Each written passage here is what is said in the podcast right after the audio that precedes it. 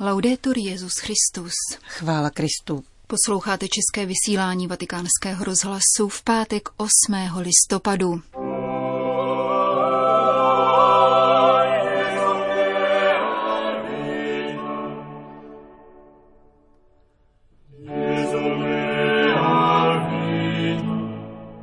Snaží je trestat, než vychovávat, řekl papež František při audienci účastníků mezinárodního setkání představitelů vězeňské pastorace. Římský biskup přijal vedení armády spásy. V Japonsku se papež setká s novodobou prázdnotou, říká kardinál Holerich, který působil jako jezuitský misionář v zemi vycházejícího slunce. To jsou hlavní témata našeho dnešního pořadu, kterým provázejí Johana Bronková a Jana Gruberová.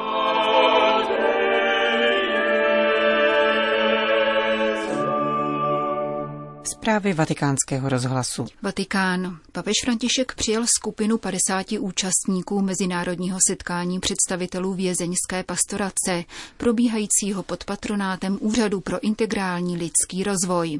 Povolání pohlížet s milosrdenstvím na zranitelné a bezbrané není výsadou vězeňské pastorace nýbrž celé církve, řekl v úvodu Petru v nástupce.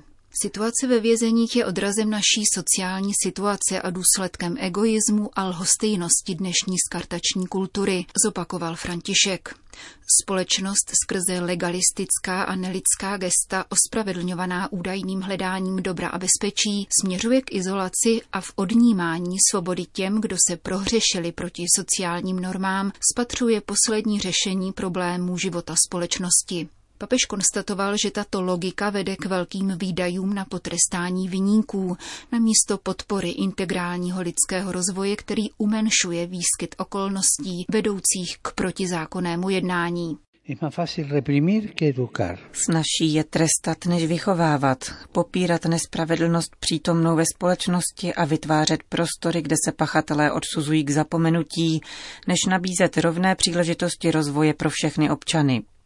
Kromě toho detenční zařízení nezřídka selhávají ve svém cíli, jímž je podpora procesů návratu do společnosti, nepochybně kvůli nedostatečným prostředkům, které by dovolily řešení sociálních, psychologických a rodinných problémů vězněných osob, jakož i přeplněnosti věznic, které se proměňují v místa skutečného odosobnění. Naopak pravá resocializace začíná zajištěním příležitostí rozvoje, vzdělání, důstojné práce, zdravotní péče a vytváření veřejných prostorů občanské participace. Papež vybídl k překonání stigmatizace toho, kdo se dopustil chyb. Lidé, kteří vyšli z vězení, se musí konfrontovat se světem, který jim je cizí a který je navíc často odepisuje a nenabízí příležitosti práci zajišťující důstojnou existenci. Pokud takový člověk nedostane možnost plné důstojnosti, je opětovně vystaven nebezpečím, provázejícím nedostatek příležitostí rozvoje a zmítá se mezi násilím a nejistotou, dodal František. Jako křesťanská společenství se musíme položit jednu otázku.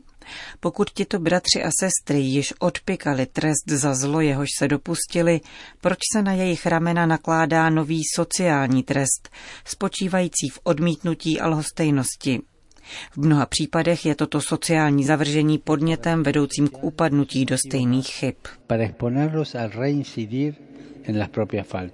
Každá křesťanská komunita by měla najít způsob, jak prokazovat otcovo milosrdenství těmto bratřím, vybídl svatý otec, aby mohlo zaznít v každé společnosti volání k pevnému a rozhodnému jednání pro mír a spravedlnost.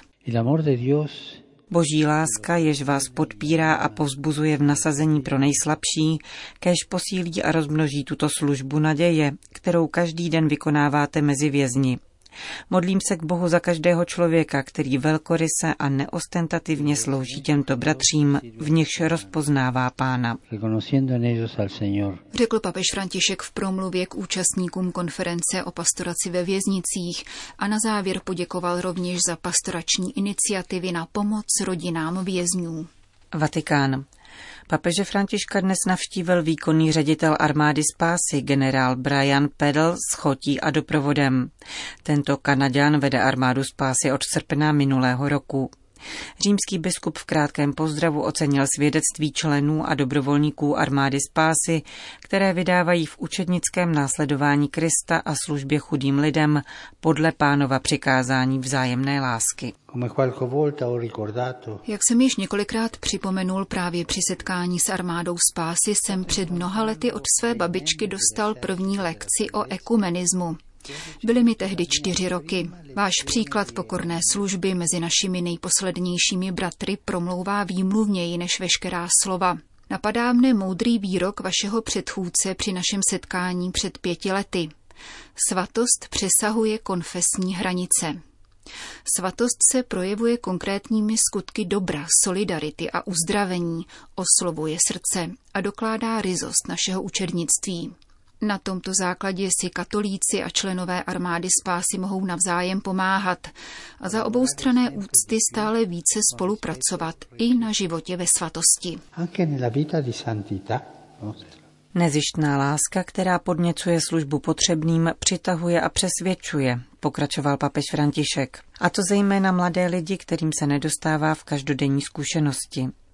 Právě ušlechtilost bezpodmínečné lásky slouží jako protilék ve světě překypujícím egoismem a rozdělením a otevírá cestu k transcendentnímu smyslu našeho bytí. Jako římský biskup bych rád armádě spásy poděkoval za to, co dělá v tomto městě pro lidi bezdomova a žijící na okraji společnosti, kterých je v Římě hodně. Vím také o vašem zapojení do boje proti obchodování s lidmi a dalším formám současného otroctví. Děkuji. Kéž Bůh žehná tomuto vašemu úsilí. Dio benedica questo vostro impegno. Pamatujme na sebe v modlitbě a nadále pracujme na šíření boží lásky skrze službu a solidaritu. Loučil se papež František s delegací armády spásy. Lucembursko. Japonsko, s nímž se papež František setká za necelé dva týdny, je moderní zemí, která ztratila směr a neví, čím se v životě řídit, říká kardinál Jean-Claude Hollerich. Tento lucemburský arcibiskup zemi vycházejícího slunce dobře zná. V Japonsku pracoval 17 let jako jezuitský misionář. Kardinál Holerich konstatuje, že tradiční hodnoty jsou v Japonsku stále respektovány, více než v Evropě, ačkoliv v porovnání se situací před 30 nebo dokonce i 20 lety se oslabují. Lidé se nicméně zajímají o to, jak žít a být šťastní, v čem spočívá jejich odpovědnost. Mnozí budou hledat odpovědi na tyto otázky v papežových slovech, říká kardinál Holerich. Většina Japonců se nehlásí k žádnému náboženství nebo zapomněla, k jakému náboženství patří. Týká se to zejména Tokia. Když například umírá babička, objevuje se problém, protože se neví, v jaké náboženské tradici má být pochována.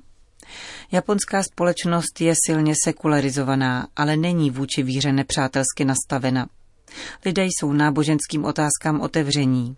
Všichni se účastní oslav Nového roku, kdy se před půlnocí schromažďují v buddhistické svatyni, aby slyšeli, jak by je zvon, a potom zamíří do šintoistického chrámu. Mnoho mladých se ptá na náboženství. beaucoup de jeunes ont des questions sur la religion. Kardinál Holerich podotýká, že Japonci nemají rádi nová náboženství.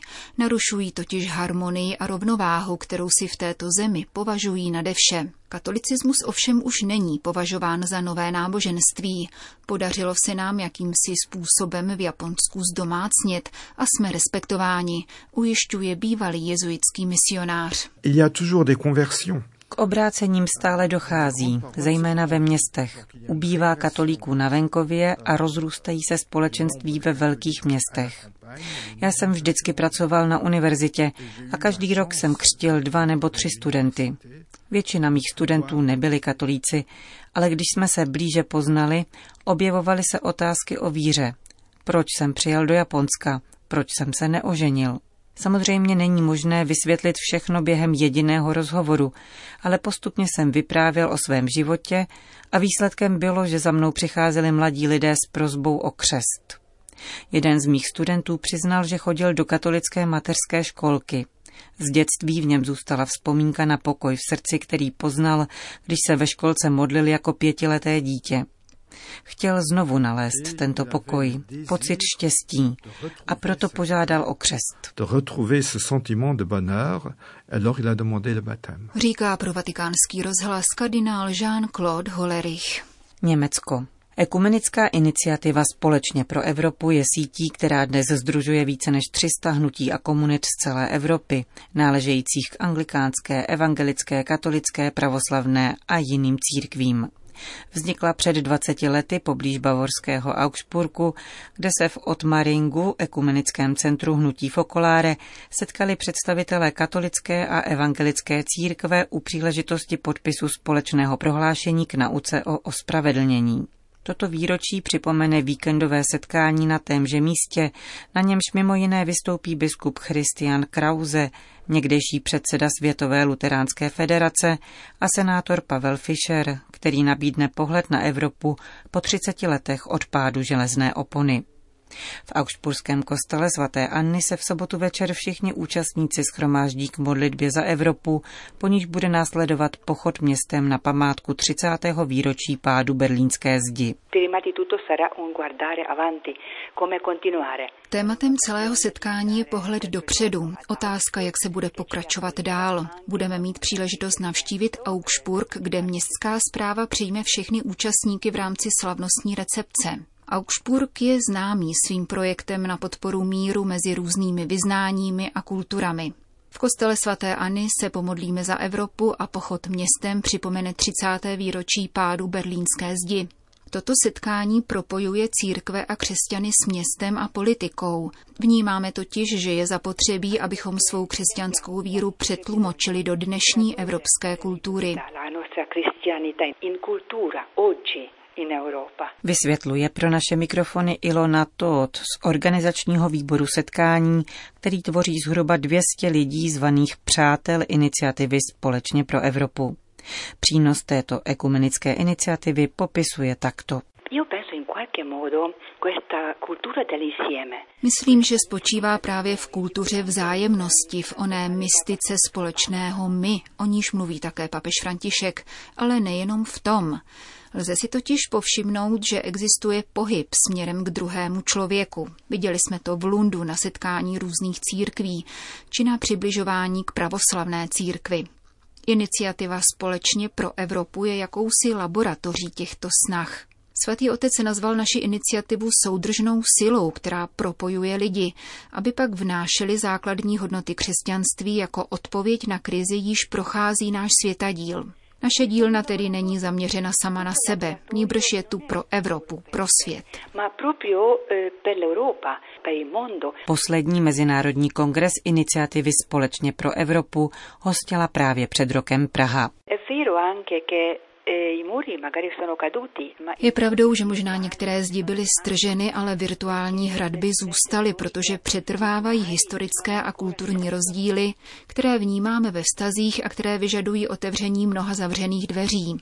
Zakoušíme tedy, že vzájemná láska mezi námi, křesťany, se pak rovněž stává platformou k dialogu mezi národy.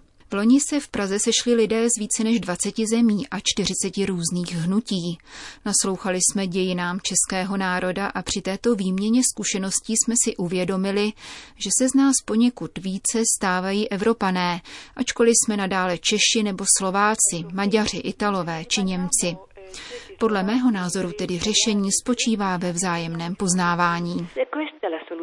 Uzavírá jedna z organizátorek Mezinárodního ekumenického setkání, které dnes začalo v Augsburgu. Mater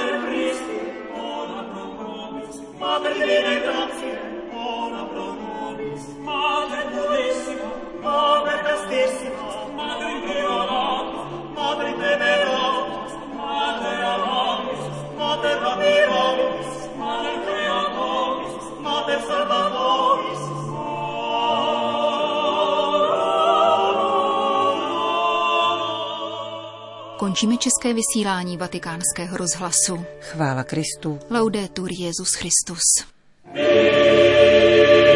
Mirko.